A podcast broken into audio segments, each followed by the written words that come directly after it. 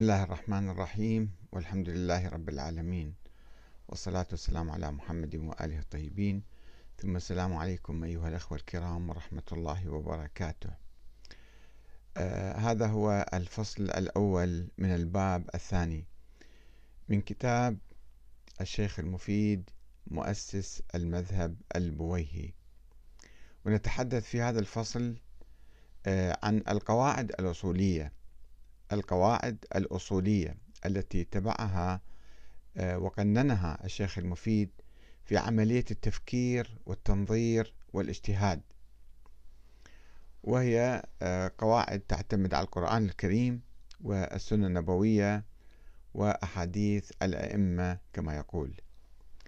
قبل أن نقوم باستعراض عمل الشيخ المفيد في التنظير لنظرية الإمامة الإلهية والإثنى عشرية يجدر بنا أن نتعرف على منطقه في التفكير وقد تحدث هو عن ذلك في عدد من كتبه. ونحاول بعد ذلك النظر في مدى التزامه بهذا المنطق في عملياته الفكرية حول الإمامة. يقول الشيخ المفيد في كتاب التذكرة في أصول الفقه اعلم أن أصول الأحكام الشرعية ثلاثة أشياء. واحد كتاب الله. اثنين وسنة نبيه. ثلاثة وأقوال الأئمة الطاهرين من بعده. والطرق الموصلة إلى علم المشروع في هذه الأصول ثلاثة. أحدها العقل وهو السبيل إلى معرفة حجية القرآن ودلائل الأخبار. والثاني اللسان وهو السبيل إلى المعرفة بمعاني الكلام. والثالث الأخبار وهي السبيل إلى إثبات أعيان الأصول من الكتاب والسنة وأقوال الأئمة. والأخبار الموصلة إلى العلم بما ذكرنا ثلاثة أخبار خبر متواتر وخبر واحد معه قرينة تشهد بصدقه وخبر مرسل في الأسناد يعمل به أهل الحق على الاتفاق. وهناك قواعد أصولية أخرى مثل القياس والإجماع والرأي ناقشها الشيخ المفيد ورفض بعضها أحيانا ومارسها أحيانا أخرى. ويبدو أن الشيخ المفيد كان يتحدث هنا عن الأحكام الشرعية وليس عن نظرية الإمامة كأنه قد فرغ من البحث فيها وتبيان أصولها. وقد قال في كتاب المسائل الصاغانية في جواب الشيخ الحنفي الصاغاني الذي لم يذكر اسمه الذي انتقد الشيعة على أخذهم بأحاديث الأئمة. فقال الشيخ المفيد إنا نعتمد على الصادق جعفر بن محمد في الأحكام فإنه ديننا الذي نتقرب به إلى الله إذ كان هو الإمام المنصوص عليه من قبل الله المأمور بطاعته كافة الأنام. لكونه من سادة العترة الذين خلفهم نبينا صلى الله عليه وسلم المعصوم فينا وأخبرنا بأنهم لا يفارقون كتاب الله حكما ووجودا حتى يرد عليه الحوض يوم المعاد. وهو ما يشي بأن الشيخ المفيد يعتبر ذلك من المسلمات ويبني عقيدته في حجية أقوال الأئمة على حديث الثقلين. نأتي إلى المصدر الأول القرآن الكريم وفيه بحث. يعتبر الشيخ المفيد القرآن الكريم المصدر الأول للتشريع دون أن يبحث هنا رأيه بموضوع تحريف القرآن وهو قول ذهب إليه الغلاة من الشيعة بأن الخلفاء حذفوا من القرآن ما يتعلق بالنص على الإمام علي أو أهل البيت وحقهم في الخلافة. وقد تبنى الشيخ المفيد في بعض كتبه الرأي القائل بالتحريف فقال إن الأخبار جاء قد جاءت مستفيضة عن أئمة الهدى من آل محمد باختلاف القرآن وما أحدثه بعض الظالمين فيه من الحذف والنقصان وذكر أن بعض الشيعة الإمامية في, القرن في القرنين الثالث والرابع كان يؤمن بتحريف القرآن كما ينسب ذلك إلى بني نوبخت وهم مجموعة من المتكلمين والفلاسفة الشيعة. وقال قد جمع أمير المؤمنين عليه السلام القرآن المنزل من أوله إلى آخره وألفه بحسب ما وجب من تأليفه فقدم المكية على المدني. والمنسوخ على الناسخ ووضع كل شيء منه في محله. وزعم المفيد أن القائم يعني الإمام الثاني عشر الغائب محمد بن حسن العسكري سوف يقرأ القرآن سوف يقرأ للناس القرآن على ما أنزله الله تعالى وجمعه أمير المؤمنين. وأضاف لا شك أن الذي بين الدفتين من القرآن جميعه كلام الله تعالى وتنزيله وليس فيه شيء من كلام البشر وهو جمهور المنزل وهو جمهور المنزل يعني معظمه. والباقي مما أنزله الله تعالى عند المستحفظ للشريعة المستودع للأحكام لم يضع منه شيء. وإن كان الذي جمع ما بين الدفتين الآن لم يجعله في جملة في جملة ما جمع لأسباب دعته إلى ذلك منها آه، قصوره عن معرفة بعضه ومنها شكه فيه وعدم تيقنه ومنها ما تعمد إخراجه منه. يعني يقصد عثمان الذي جمع ما بين الدفتين.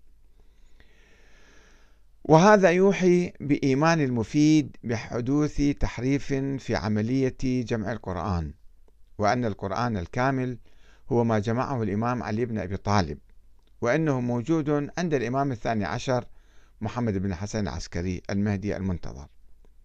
ومع ذلك فإن المفيد أكد على لزوم التقيد بما بين الدفتين اتباعا للخبر الصحيح عن أئمة أهل البيت الذين أمروا بقراءة ما بين الدفتين وعدم تجاوزه إلى القراءات الأخرى التي تزيد أو تنتقص من المصحف. نظرا لأنها لم تأتي على التواتر وإنما جاء بها, الآحاد وقد يغلط الواحد فيما ينقله. واحتمل المفيد أن تكون القراءات الخاصة المنقولة عن أئمة أهل البيت كقراءة كنتم خير أئمة أخرجت للناس وكذلك جعلناكم أئمة وسطا. ويسألونك الأنفال.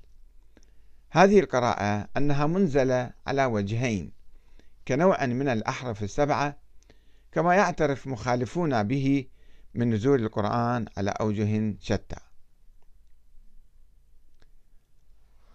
ومع أن الشيخ المفيد كان يؤمن بالأخبار المستفيضة التي جاءت عن أئمة الهدى من آل محمد باختلاف القرآن وما أحدثه بعض الظالمين فيه من الحذف والنقصان إلا أنه مال في كتب أخرى أو في فترة لاحقة إلى تفسير تلك الأخبار بأنها تعني التأويل والتفسير ولا تمس النص القرآني يعني المحذوف ليس من القرآن.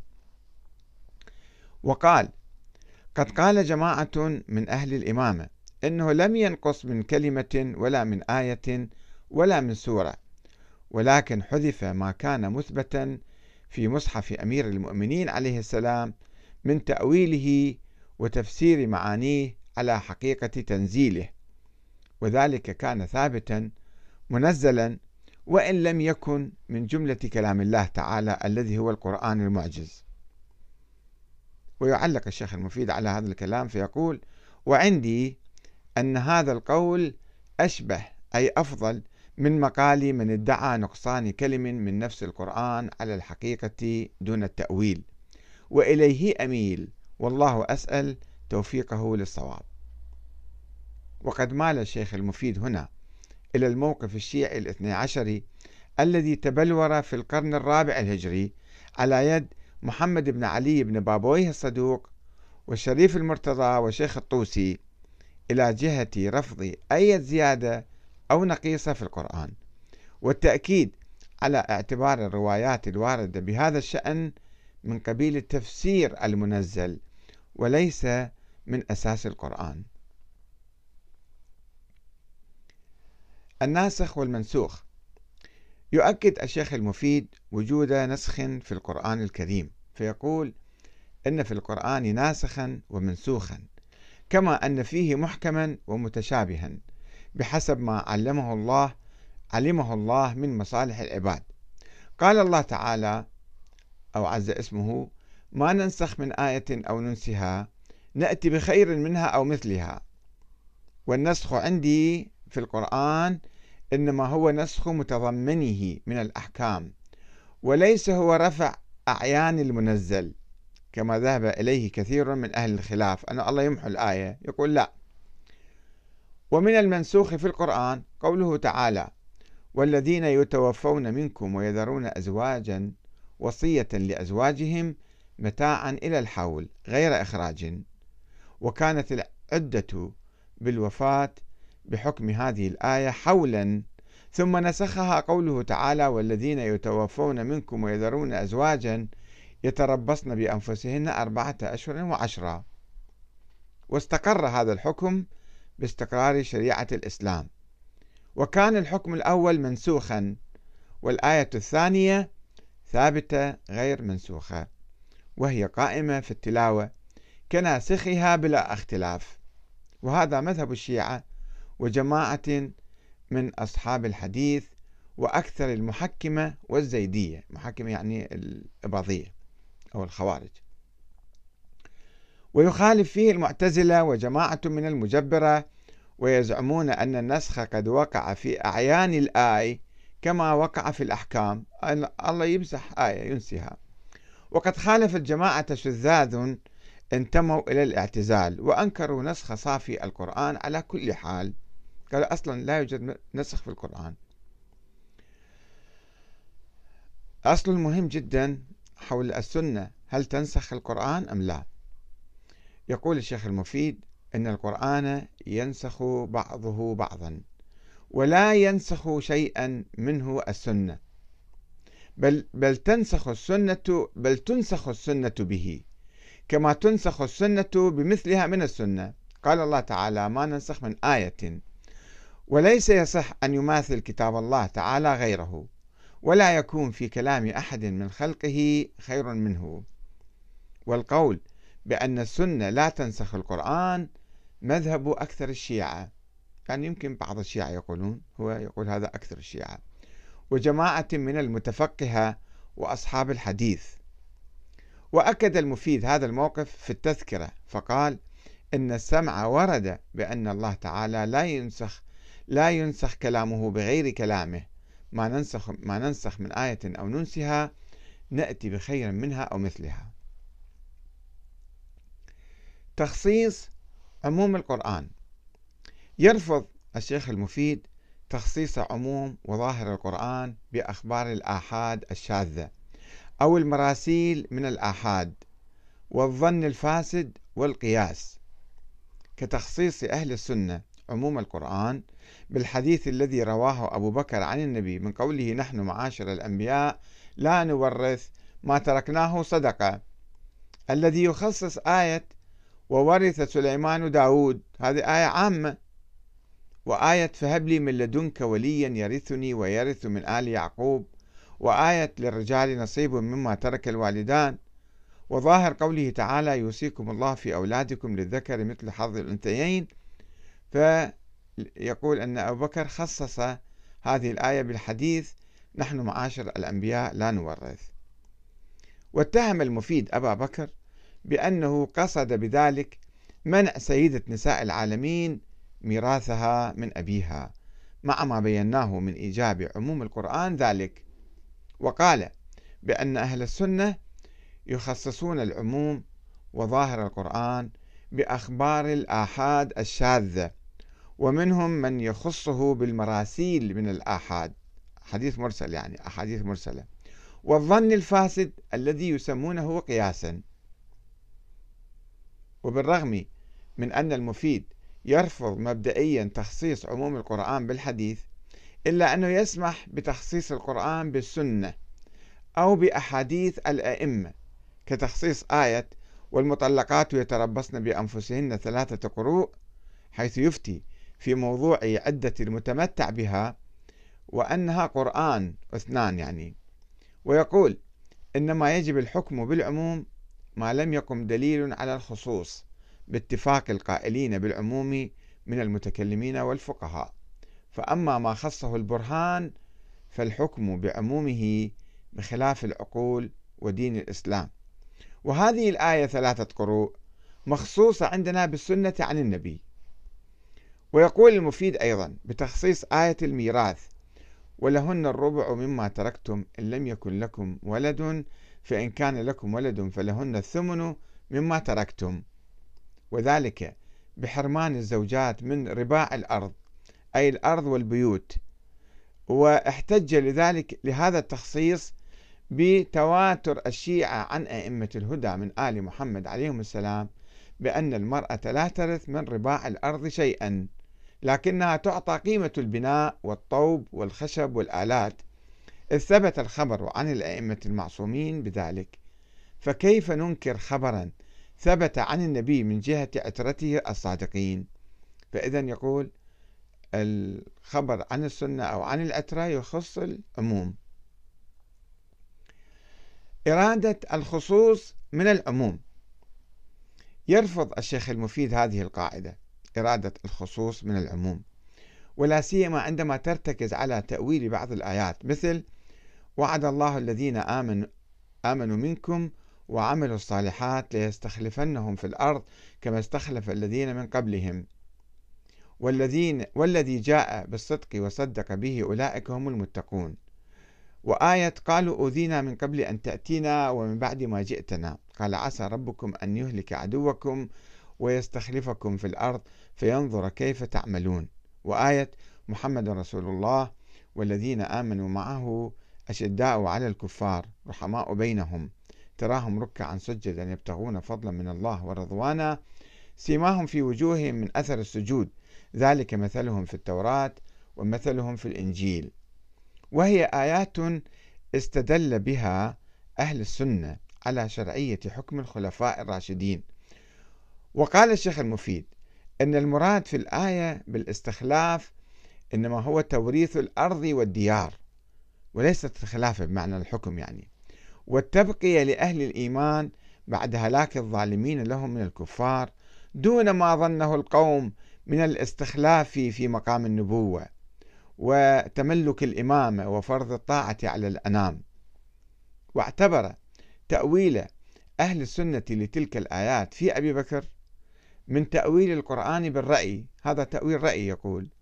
وقال إن تأويل كتاب الله تعالى لا يجوز بأدلة الرأي ولا تحمل معانيه على الأهواء. ومن قال فيه بغير علم فقد غوى. والذي ادعيتموه من نزول هذه الآية في أبي بكر على الخصوص يعني إرادة الخصوص من العموم. فهذا راجع إلى الظن والعمل عليه غير صادر عن اليقين.